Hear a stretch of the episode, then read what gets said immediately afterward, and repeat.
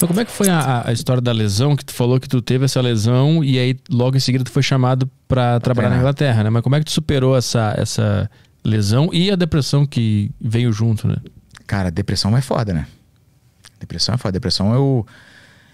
Eu. Até hoje eu tomo remédio.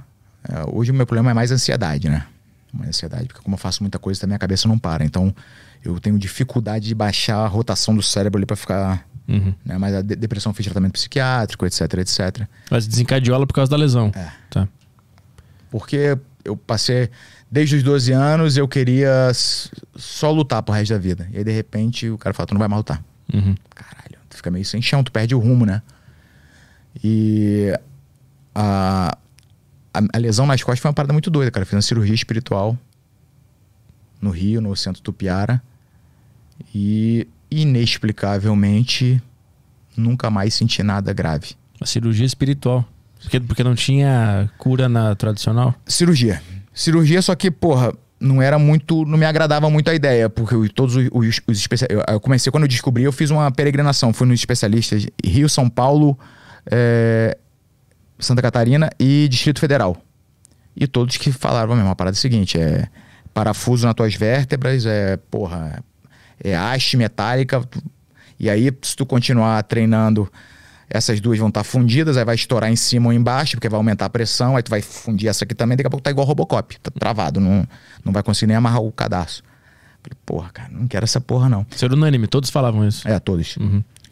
Aí o. É porque realmente não existe tratamento conservador para isso, é só cirúrgico mesmo. Aí eu falei, caralho, meu irmão, não quero fazer essa porra, né, cara? E sentia muita dor, Petri, muita dor e muita dormência nas pernas, assim, muita, muita, muita. É, aí eu tinha. A minha namorada na época que morou comigo na Inglaterra e tudo, ela era espírita, né? E eu nunca acreditei nessa porra. E ela falou, pô, vamos fazer uma cirurgia espiritual. Eu falei, pô, você tá maluca, porra, deixa de ser imbecil, esse idiota. Não acredito nessa porra, não. E a mulher me perturbou tanto, bicho, mas tanto, tanto, que eu fui só pra ela parar de encher a porra do saco. De juro. E aí foi uma parada, uma das experiências mais doidas que eu tive na minha vida. Como é que foi? Cheguei no centro, não falei nada para ninguém e a mulher não saiu do meu lado. Ah, a gente viu lá na internet que hora que estava aberto. Cheguei lá, um galpão enorme, um engenho novo. Engenho novo, meia, sabe? Engenho novo. Mó galera, todo mundo de branco, fui de branco também, que ela falou que tinha de branco. Aí os médiums lá fizeram uma, uns 50 médiums lá, deram a mão, fizeram um círculo, rezaram, pá. Quem quiser, é, o pessoal que está buscando tratamento aqui, cirurgia espiritual, senta aí que a gente vai chamar. falei, oxe, vai chamar, ninguém sabe meu nome. Daqui a pouco, ó. Marcelo, problema de coluna, pode vir. Aí eu falei, deve ser outro, né, compadre? Ninguém levantou.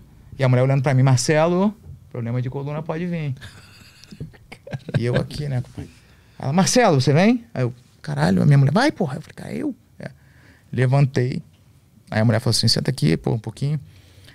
É, o doutor já vai te operar, deita aí, pá, não sei o quê. Tá. Aí daqui a pouco, deitei na maca, aí abre uma porta de correr, a enfermeira vai lá, me leva pra dentro da parada, uma luz meio vermelha assim.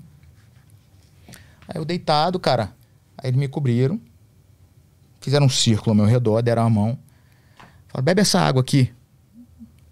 Um copinho de água, bebi, beleza. Aí fica aqui. Aí fala assim, é, Fecha os olhos agora, a gente vai rezar, tá? tá? Aí rezaram o Pai Nosso, meu irmão, no final do Pai Nosso, acabou o Pai Nosso. Aí eu só vi a moça aqui no lado assim: Seja muito bem-vindo, senhor é, doutor Dias da Cruz. E aí eu apaguei, maluco.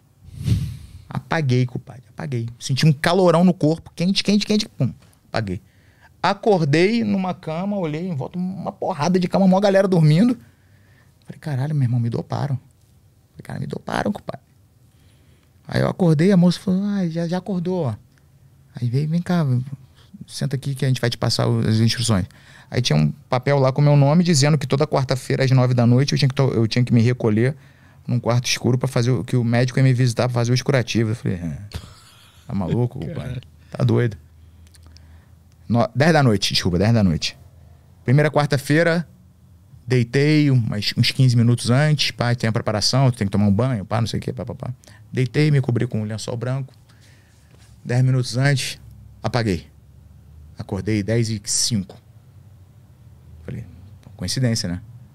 Só cochilei. Só cochilei. Uhum. Quarta seguinte, Fui, fui 15 minutos antes, falei, vou ficar acordado, quero ver que porra de médico é esse, compadre. Faltando uns 3 minutos, apaguei. Acordei 10 e 20. Aí na terceira, quarta-feira eu falei, não, não, eu não vou dormir. Pô, tá de sacanagem. E nada, não, não resolvia na minha mulher. E aí, melhorou? Melhorou porra nenhuma, tá doido? Não vai melhorar, pô, tá maluco? Mesma merda, queimando pra caralho, doendo. Melhorou nada. E eu tava na casa do meu mestre no Rio nessa época, eu tinha voltado da Inglaterra, eu não, não tinha onde ficar, né? E aí, cara, na terceira quarta-feira, foi uma das experiências mais doidas que eu tive.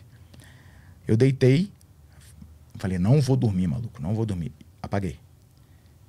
Só que de repente, é, é como se eu se eu estivesse enxergando de olho fechado, muito doido, pai. E eu vi um vulto aqui do meu lado, um senhor, pá, mexendo na minha barriga assim. Uma mulher aqui e uma outra mulher embaixo. Vulto, né? Tu vê assim, meio como se fosse uma nuvem assim mexendo na minha barriga. Aí eu, cara, deu um cagaço do caralho, né, maluco? Ai, que porra. Aí eu olhei, aí ele olhou para mim, deu um sorriso assim e tipo, cagou, voltou a mexer, aí eu apaguei de novo.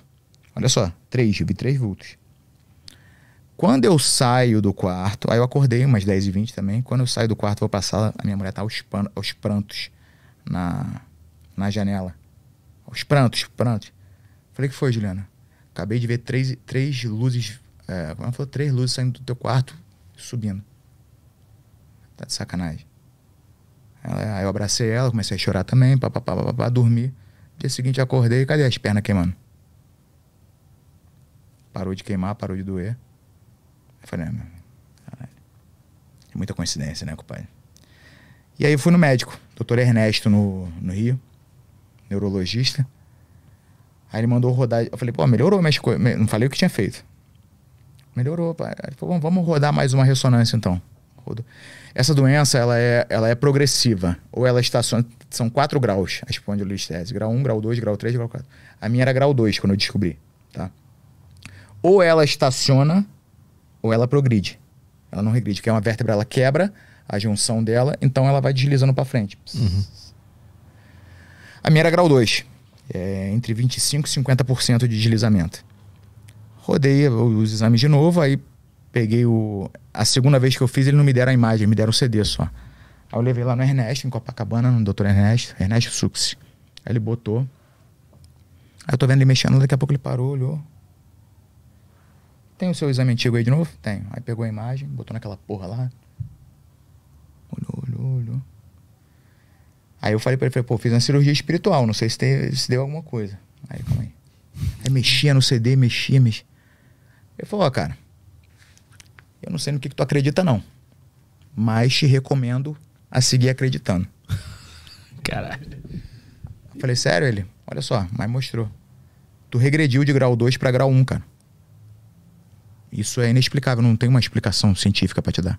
Essa doença não regride, ela só progride ou estaciona. Não, não lembro de nenhum caso na literatura de, de ter regredido. Tu regrediu grau 2, tu agora é grau 1 que eu vou te falar. Segue acreditando. E aí zerou? Mais pra frente? Nunca mais Nunca fiz, mais. mas, cara, voltei a treinar. Não me incomoda mais. Cara, que loucura. Caralho.